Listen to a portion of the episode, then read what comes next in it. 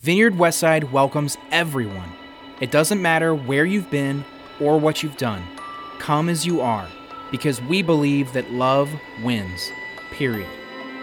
All right. How's everybody doing today? Good? Good? A little cold, probably. It's okay. At least, well, I mean, I guess I'd say if you don't like snow, at least you're not in the northeastern part of the country right now. Um, I have some people at work on my team that are based out of Massachusetts, and I texted one of them yesterday because I said, "Hey, how you doing? Everything all right? You still got power? You guys okay?" Because she said we're expecting like 30 inches of snow, and I'm like, "Can I come stay? Like, can I get there before it starts? You got a spare room? Because I love snow. Uh, I know a lot of people uh, here that I interact with, especially Mr. Horgan, wherever he is, always gives me a hard time when I say more snow, more snow, more snow, because I love it. I do. Not everybody does, and I understand that, so it's okay. But I, she sent me some pictures and stuff. It's, it's a lot up there. But the wind, she said, is the hard part for them. But I like the snow. I kind of like the cold too. I like the cold a lot better than I like the hot. I can tell you that much. So uh, Denise already introduced me, but again, my name is Nathan Reed. Uh, I've been at Vineyard Westside for a, a long time. Don't know how many years, but a long time back Danbury days and before this place at all. So uh, been involved in the middle school and the high school ministry for most of the time that I've been here as well. So had a lot of different roles within the group. You know, started out just kind of coming in as a volunteer, working with the kids, working with everybody that was here, and just stuck around, worked with a bunch of different people, and just consistently been here and consistently worked with the students and have seen tons of students, you know, grow up through all of, you know, elementary, come to middle school, going to high school. Then, you know, I see on Facebook now, I'm like, they've got kids that are in elementary school, and I'm like, dang, what the heck? Been doing this for a long time. So it's really cool to see that too, to see that, and you start out with them when they're really young, or they come in, you know, they're a baby in the nursery, and then they grow up, and then they are middle school students. I'm like, wait, I remember when that kid was born now I feel kind of old. And I'm not that old. I know that. But then I'm like, dang, I've been doing this for a while. So it's really cool to see that, though. So the thing I get to talk about today is consistency. I love consistency personally. I'm a person that needs it. I thrive on it. If I get out of my routine, it's really hard for me to kind of get back into and to get things done. I know some of you are that way my consistency in my life has taken a super big hit recently in the past month or so. We had a baby a month ago. And so, if any of you had a baby before, or met a baby, or seen a baby, you know that the last thing they are is consistent. Or at least you could maybe say the only thing that's consistent about them is that they're inconsistent. They cry and you don't know what's wrong with them. They poop all the time.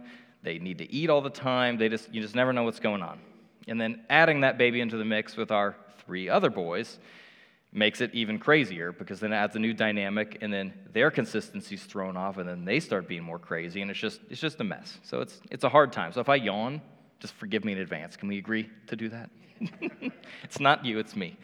Um, but no and i do have to say this because since we don't have uh, our children's ministry and student ministries open today my wife and kids are at home so they were disappointed they couldn't come to church and so i have to tell them hi so i'm going to do that so, hi Jackson, hi Ezra, hi Lincoln, hi Holden, and hi Kirby. They're all at home. So, all those children with my wife at home, so I hope she's okay. I'm sure she is. She's got it. So, but that's that's hard for me, right? To be out of that routine and I'm building new routines right now. I'm getting into things that are newly consistent for me. So, I think we all struggle with some things in areas of consistency, right? Some of us are like, "Hey, I want to read the Bible consistently, but I just can't do it consistently. Or I want to pray consistently, but I just can't do it consistently. Or I want to exercise consistently. Or I want to eat right consistently, but I just can't do it. And again, for some of you, just like an infant, you feel like the only thing you're consistent at is being inconsistent, right? I Have that feeling sometimes. So, again, I love to stick with things, like I've told you. So, but I think most of you here, if you've lived in Cincinnati for any period of time, have chosen to be consistent with something. Most of you. The Bengals are playing today. They're playing the Chiefs. I know we have at least one Chiefs fan in the room here, but I'm not going to call them out because I don't want an angry mob, so it's okay. It's okay. Um, but if you're a Bengals fan, I mean, it's been so long and it's been so bad, right? It's been so bad. And you've chosen to stay consistent and chosen to stay with it. And that's hard, right? Like if you think back to that, like, oh my gosh, it's been bad, right? Like I came to Cincinnati in 2003. So I grew up in Indianapolis, so I'm a Colts fan first. Being a Colts fan has not always been easy either. The Colts came to Indianapolis in 1984, which is when I was born. So it was like, you know, I was brought into the world and the Colts were brought to Indianapolis, so it worked. But the Colts were terrible for such a long time. Really, until Peyton Manning came in 19, well, in 1998 is when Peyton Manning came to Indianapolis. His first year there, their record was 3 and 13. So you remember, you know, Joe Burrow last year came to Cincinnati. Not a great record. He got hurt, but, you know, not a great season. I don't know what the record was, but it was not good. Next year, they were 13 and 3 in the playoffs, and it started rolling. And now you see the Colts being a team that people are like, hey, that's a good team, that's a good organization, and everything. And so my consistency as a fan paid off because now I can, you know, generally be happy to watch the team I want to watch. And I think it's, it's getting there for Bengals fans. So for me, when I came to Cincinnati, it was you had to watch the Bengals on TV. And I know all of you know that feeling where you're like, game's on, I have to watch it because I'm a fan, and it's the only one on. So if I want to watch football, that's what I have to watch. But now we're getting to the point where we get to watch the Bengals on TV, where you can get excited about it and you can go, oh my gosh, they could probably win this game. They've, uh, they should win this game. This is exciting. It's fun to watch, and they do win games. And then having an AFC championship game today, like you get to watch the Bengals today. This is like the first time in a billion years when you've gotten to watch the Bengals in almost February. So super cool, super exciting. So the Bengals are my number two team to cheer for. I'm sorry that they're not my number one, but I have to be consistent and hold to my roots with Indianapolis. And I know the Bengals and Indianapolis don't hate each other, so it's fine. I hope. So I'm super excited what's coming for the Bengals, and I'm super excited for today in the game. So I promise I will try to get us out of here before three. It's a joke. So another thing that a lot of you might know about me is that I'm a runner. So I like to run. I'm one of the people that chooses to run, not being chased and kind of running, but I, I choose to do it on purpose. So consistency is super key in distance running. You have to keep your training consistent. You have to keep your pace consistent, your breathing consistent. Everything has to be consistent. You can't run a long race without training consistently. I mean, you can do it, but it's miserable and terrible. I know people that have tried to run a marathon or run a marathon with like no training, and I'm like, what? I don't know what's wrong with you. But you have to be consistent. And so that's something for me in my life that I keep consistent, and it's super good for me. But consistency is super hard. It's not easy. Nobody would ever say it's easy. I know if you've ever tried to be consistent in anything, you're like, no, this is hard, especially starting, right? Even Paul, we all know Paul in the New Testament, he wrote a bunch of it all, you know, three quarters of it probably. In Romans 7:15, Paul says, "Don't understand what I do. For what I want to do, do not do, but what I hate, I do." If this isn't a picture of inconsistency, I don't know what is. I'm like, ah, got to read the Bible today. I got to read it. I got to read it. I got to read it. No, I didn't do it. Oh man, I hate that I didn't read the Bible. Ah, I don't want to do this one thing that's bad for me. I don't want to overeat. Ah, man, I had the whole bag of chicken wings today. Dang it, right? We do that, and then we hate that we do that, and it gets us into this bad cycle, right? And so one of the things we're going to talk about today is, you know, kind of a little bit more about what consistency really is, and also kind of some ways we can be consistent, but really not always in the way that we think. So I think anything that you struggle with in your life or you try to work on, you got to understand that consistency matters consistently following God and His guidance matters a ton.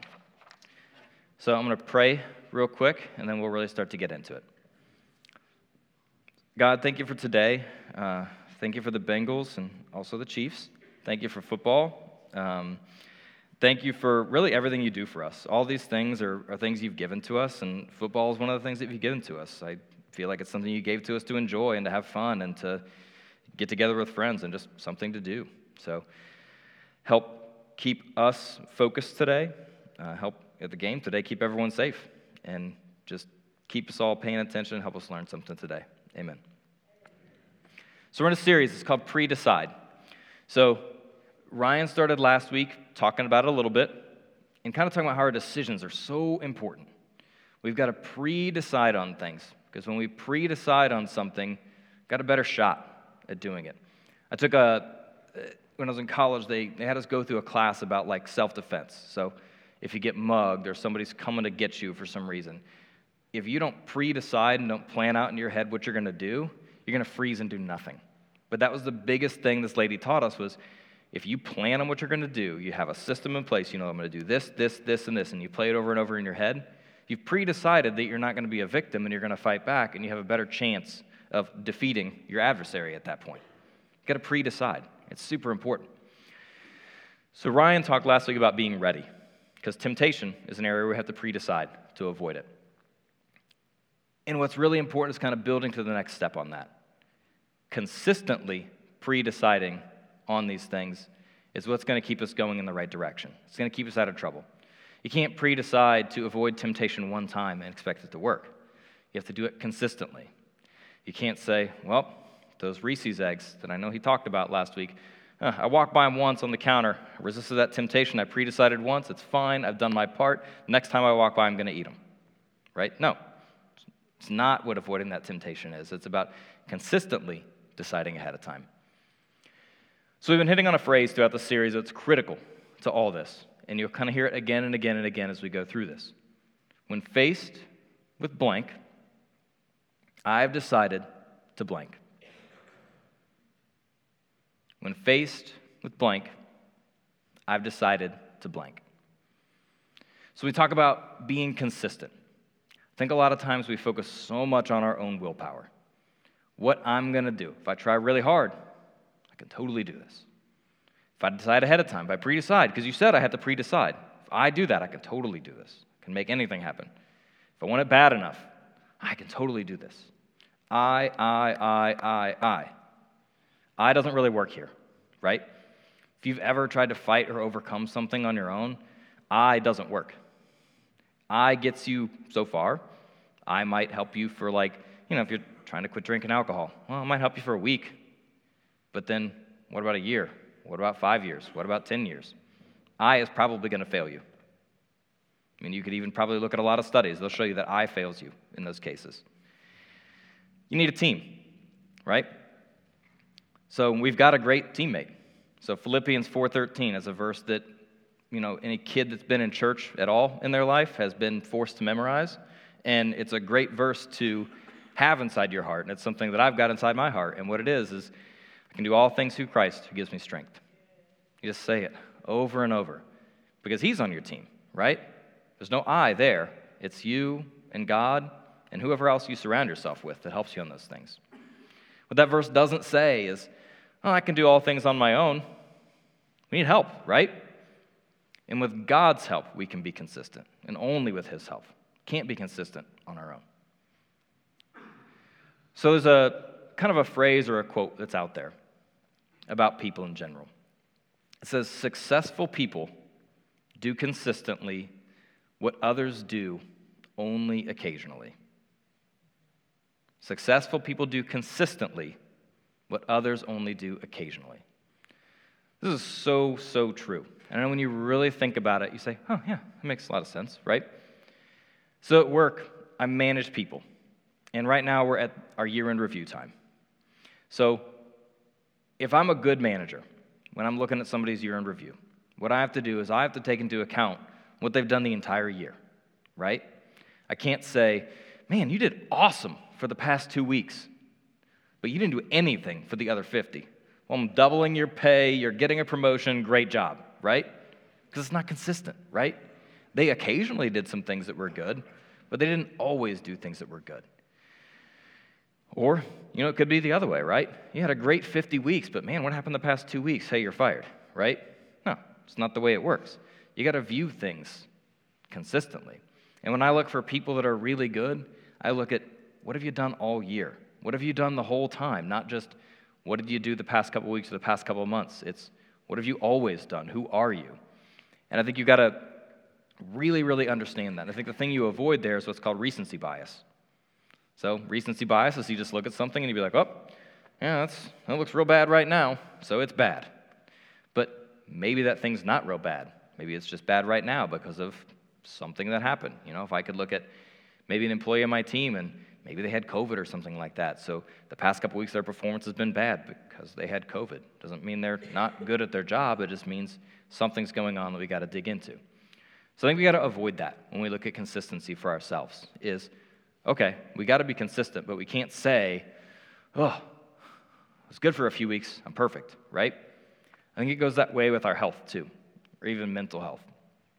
Um, I've met some people in my life that have had like big, big, big mental health challenges, and so big that they've needed medication for it. Medication is great, got them right in the right spot, right where they needed to be. I'm like, oh man, you're doing great. This is awesome. You're like, you're, you're, you're making it. And they're like, yeah, I feel really good. I'm gonna stop taking my meds now because I think I'm fixed. And then what happens a week later, right? They come in and they're a total mess again because they thought it was okay, but it really wasn't, right? And that's the way consistency works for us a lot of times. We fall into that trap and we say, hey, I've got this, I fixed this, I don't have to worry about it anymore. Puts us in a bad place too. That's one of the reasons consistency matters so much. So, in the Bible, there's a lot of leaders, a lot of people, a lot of consistent people we see, right? One of them is Daniel. So, story about Daniel, you know, Daniel, lion's den, all that kind of stuff. We're going to get into that a little bit today, but really talk about why consistency brought Daniel through that. Because I think a lot of times we look at it and we're like, oh man, he prayed to God, he did the right thing, went in the lion's den, they didn't kill him, Daniel wasn't cat food, and we were happy, right? Great. Let's go a little bit further back than that. So, Daniel was consistent. He was consistently moral, consistently following God, and consistently doing all the things that he needed to do to live his life right. So, he was alive maybe around 650 BC, so a long, long time ago. And during this time, one of the things that would happen is kings would conquer different areas, and then they would be like, okay, cool.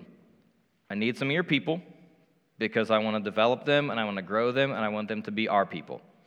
So he would go, the kings would go, and they would get these boys that were about 12 years old and be like, You're good, you're good, you're good, you're coming with me.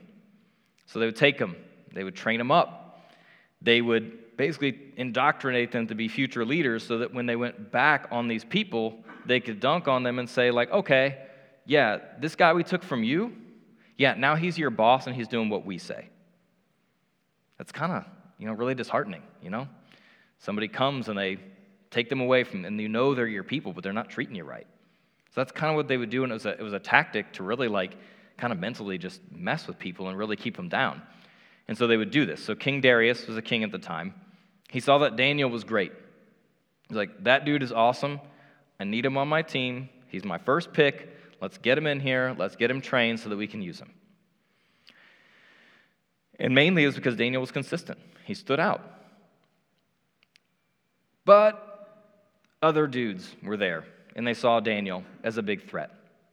I don't know if any of you have ever been good at anything in your life and you've been in a competition with other people, what a lot of people will do is as soon as they see you're really good and you're in line for something that they want, they try to tear you down, right? They, they're not as confident in themselves as you are in yourself, or not as confident in their abilities to be better than yours. So they say, if I can't be as good as you, I'm going to make you as bad as me. And so that's what they started to look for with Daniel. They said, okay, let's dig up some dirt on this guy. Let's find his old tweets. Let's find his old TikToks. Did he ever write a bad word on a scroll? Did he draw a dirty picture on the wall of a cave somewhere? I don't know. We got to find it, right? We got to find it and find some dirt on this guy and make him as bad as us. Because if he's as bad as us, then we've got a chance to get the job that we want. So they couldn't find anything.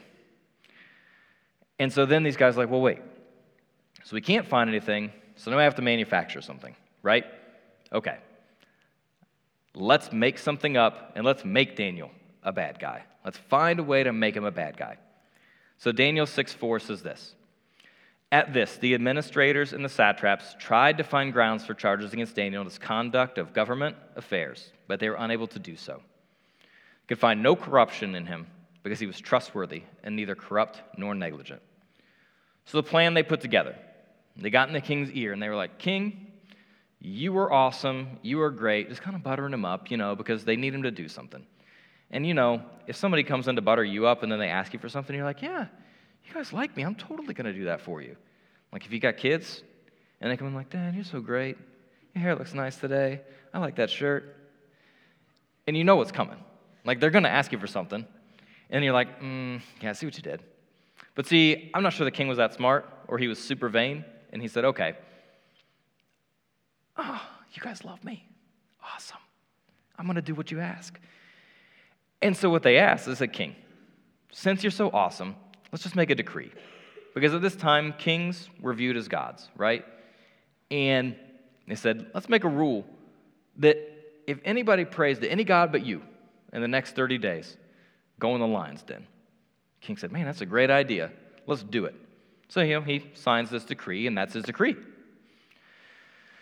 Well, these guys said, great, we've solved our problem because we know how consistent Daniel is. Daniel's going to keep praying to his God. He's not going to pray to this king. We know that. So let's use it against him. So what's Daniel do? Right? You think, man, what's this guy going to do? So Daniel 6:10.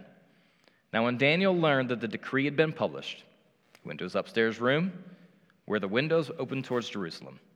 3 times a day, he got down on his knees and prayed, giving thanks to his God just as he had done before. Daniel didn't change anything. Daniel wasn't threatened by this. Do you think Daniel knew the consequences? Had he counted the cost of his decision? Of course. Daniel was a pretty smart guy. Of course, he knew it was probably going to happen. But he made that decision anyway. So, word got back to the king, and the king was actually pretty disappointed because the king liked Daniel. He didn't really want to kill him, but now his hand had been forced, right? He said, Well, I have to do this because that's what I said I was going to do, and I signed this decree and I have to honor it. So, king stood by his word, and to the den Daniel went. So, if you've been around church for a while, you know the story. You know how it ends. The mouths of the lions were shut. God shut the mouths of the lions. And Daniel spent the night in there, probably slept pretty well because he was like, well, we're fine, we're good. Came out without a scratch on him in the morning, right?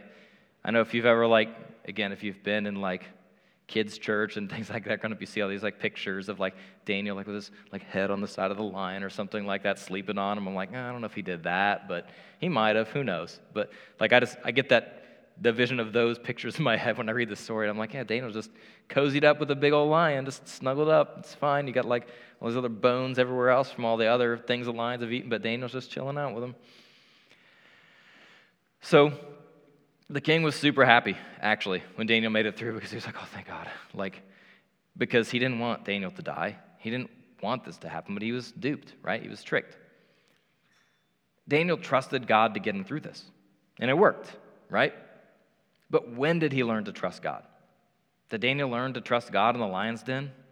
Nope. He learned to trust him when he was praying in that room three times a day, every day. Because if Daniel learned to trust God in the lion's den, he would have freaked out. I mean, let's think. Like, you get thrown in a lion cage at the zoo, and it's like real small, like, not, like, it's pretty big right now. So, like, you might have a shot if there's a couple of you, right? But, like, you're in, like, a little pit in a cave with a bunch of lions that are hungry. Man, if you don't trust God, you are not going to be learning to trust God there. I can tell you that much. You are going to go, God, why did you do this to me? Why did you put me here? We don't hear that Daniel did that. Daniel's faith wasn't built in the battle, it was built on his knees, it was built before that. Daniel was a man who consistently sought God. And that's what brought him through this. That's what allowed him to defy what the king said. Because, let's be honest, most people that aren't consistent, they're going to say, man, 30 days of not praying or go to the lion's den. It's going to take 30 days without praying. That's what a lot of people would say, but Daniel didn't. His faith was built. He knew that God was going to take care of him. And he also knew that if God didn't take care of him, he was going to be all right either way, right? So remember, we aren't what we do occasionally, but what we do consistently. Daniel was a prayer. He didn't occasionally pray, he consistently prayed. So, kind of shifting gears into what's our game plan out of this. How do we get there? How do we be like Daniel? Do we have to say, okay, I'm going to pray at 8, noon, and 5 every day in my secret room that faces Jerusalem from my house? No. It's not if, if that's what God needs you to do and what, you know, what He wants you to do, do it, right? But that's not that way for all of you. So the game plan is here. We just start with the why. We've got a plan to fail, and we have to fall in love with the process. So I'll say it again. Got to start with the why, plan to fail, and fall in love with the process. So let's talk about starting with the why. Why did Daniel pray consistently? He did it to honor God. That's his why. Three times a day, every day, to honor God. That's why Daniel did it. He had pre decided that he wanted to be devoted to God. It's how his life was to be lived. So you don't have to raise your hand if you don't want to, but if you'd like to, that'd be awesome. A little participation is what we do with the students too. So raise your hand if you made a New Year's resolution, if you want to. How many of you have kept it? Doing, doing okay? Pretty good? Good. It's okay. So, New Year's resolution isn't about devotion. It's about desire, right? You feel, I want to lose weight. I want to stop smoking. I want to stop drinking. I want to do something awesome. I want to read my Bible every day. Could be any of those things. Could be avoiding a bad thing or starting a good thing, right? But New Year's resolutions are difficult. And I think one of the reasons they're super difficult to keep is because a lot of times there's not a strong why with them. If you had a really, really strong why, you wouldn't say, I'm going to wait until January 1st to start this thing, right? You would start it on July 14th or September 28th, right? It wouldn't matter the date if it was super, super important and a super big deal. Not to say that your New Year's resolutions aren't important, they're a good thing and they're a good tool to use. But a lot of times that's why they fail, right? Because you decide, okay, I want to eat better. Okay, it's Christmas, it's Thanksgiving, I'm going to eat like crap for two weeks to two months before, and then, gosh darn it, January 1st, I'm eating salads and fruits and veggies. It's going to last about two weeks, let's be honest. And if you've tried it before, you know. And I know this is you laughing, you've tried it, right? You're like, okay, great, made that change, it was going awesome, I felt great. But then those Reese's eggs came back again, and I saw them on the counter, and I couldn't avoid them. I just walked by once. I, I couldn't keep avoiding them. And I fell into the trap, and I'm eating the stinking bag of chicken wings again, and eating all the Reese's eggs, and I'm back to where I was, right? It's, it's hard, right? It's hard to do those things. It's hard to consistently do things different. But I think it's different, though, if you, you go to your doctor, and like, hey, you're smoking, it's going to kill you. Like, if you do not stop right now, you are going to die. Your why is a little different, right? You go, oh, wow, this is, this is really tough. That's a, you know, I, I, I got to stop this now. Whether it's July 4th, you know, September 18th, or whatever date you want to say, you're not going to go, well, hey, doctor, that's great, but like, can we hold off on this dying part until January 1st when my New Year's resolution starts? It's, it's not how that works, right? It's, it's a little different. And so I think your why becomes more strong, and it does become something you have to be devoted to rather than a desire at that point. So at work, my first job as a manager is to develop people. It's what I do. Get them on my team. My job is to make them better and grow them and get them somewhere else. That's it. It's what I do. So every year, we have to put plans together. And if you, any of you work in a corporate environment, you know what a development plan is. Here's all these things I'm going to do to be better this year. Half of us look at them just like a New Year's resolution. We do it because we feel like we have to. And then it sits there all year, and we say, oh, I didn't get any of that done, but okay. Then we move on with our life and we do it all over again next year, right? Some ways to make things like that work. And this works really well in your real life as well. You find something you want to do, right? I want to do X. This is what I tell my people all the time. So I look at them, I say, well, why? and I turn into a toddler really, really fast because you have to get down to the real reason. So I want to do this. Well, why? Well, because blah, blah, blah, blah, blah. Well, why? And if you ask why several times, you're going to really get down to this is the real thing, not all these other things. And when you find the real thing, that's where you start. So, one thing I would encourage you to do is start with your why right there rather than your what. A lot of times we start with the what. Well, I want to stop overeating. Well, why? Because I don't feel good about myself. Well, why? And you can go on and on and on. You get to the root of it. If you solve that root of the problem, or you start there, your other things are going to become your what, not your why. And if you don't have a why for your what, you don't get anywhere, right? It's hard. So, what's your why? If you want to serve God all the way, it's a great why, right? I want to be devoted to God. My desire is for Him, right? Okay, that's your why. Great. You start there. How are you going to be the devoted to God are the next steps? When you want to be consistent, there's always going to be an obstacle in your way. Any of you have ever done anything, ever tried anything, you're like, yep, this is hard. Can't be consistent here. With me, for running, it's been a struggle lately, right? I my consistent is getting up at like 6, 6:30 in the morning, going and getting everything done before work. I have the rest of my day and I'm good to go. New babies change that, right? Can't do that anymore. So I have to change this. I have to get creative. I've got to avoid this obstacle and work around it. So, you know, I was traveling on Satan's conveyor belt the other night in my basement, aka a treadmill.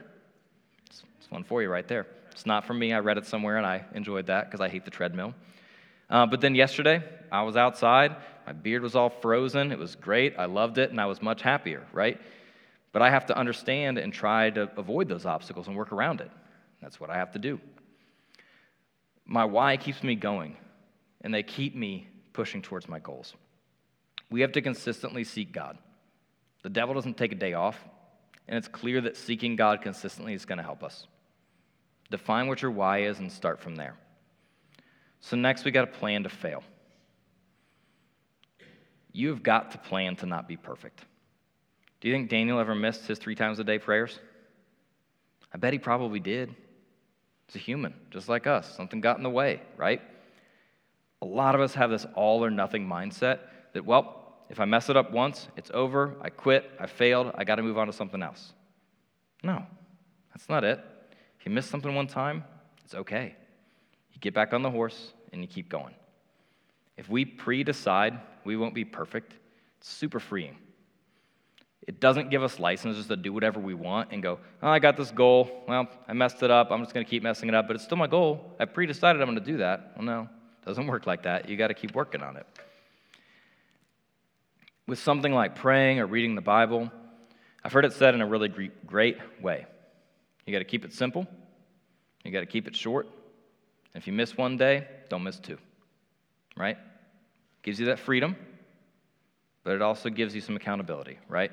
If you miss one day in reading your Bible, okay, read it again tomorrow. You don't have to double up. It's cool. God's not counting your minutes up there, I don't think. So, but what you have to understand is you're going to mess up. You're going to fail a little bit. You're going to fall down. But it's getting back up that solves it for you.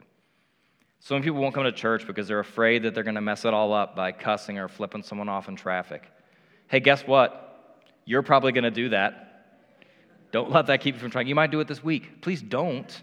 Like, try not to, but it's probably going to happen, right? I mean, depending on how this game goes today, you know? I mean, come on. So, so, but for me, like when I talk about running, people always say, oh, I could never do what you do. You could, but you got to start right? I didn't just like start being okay to run as much as I do.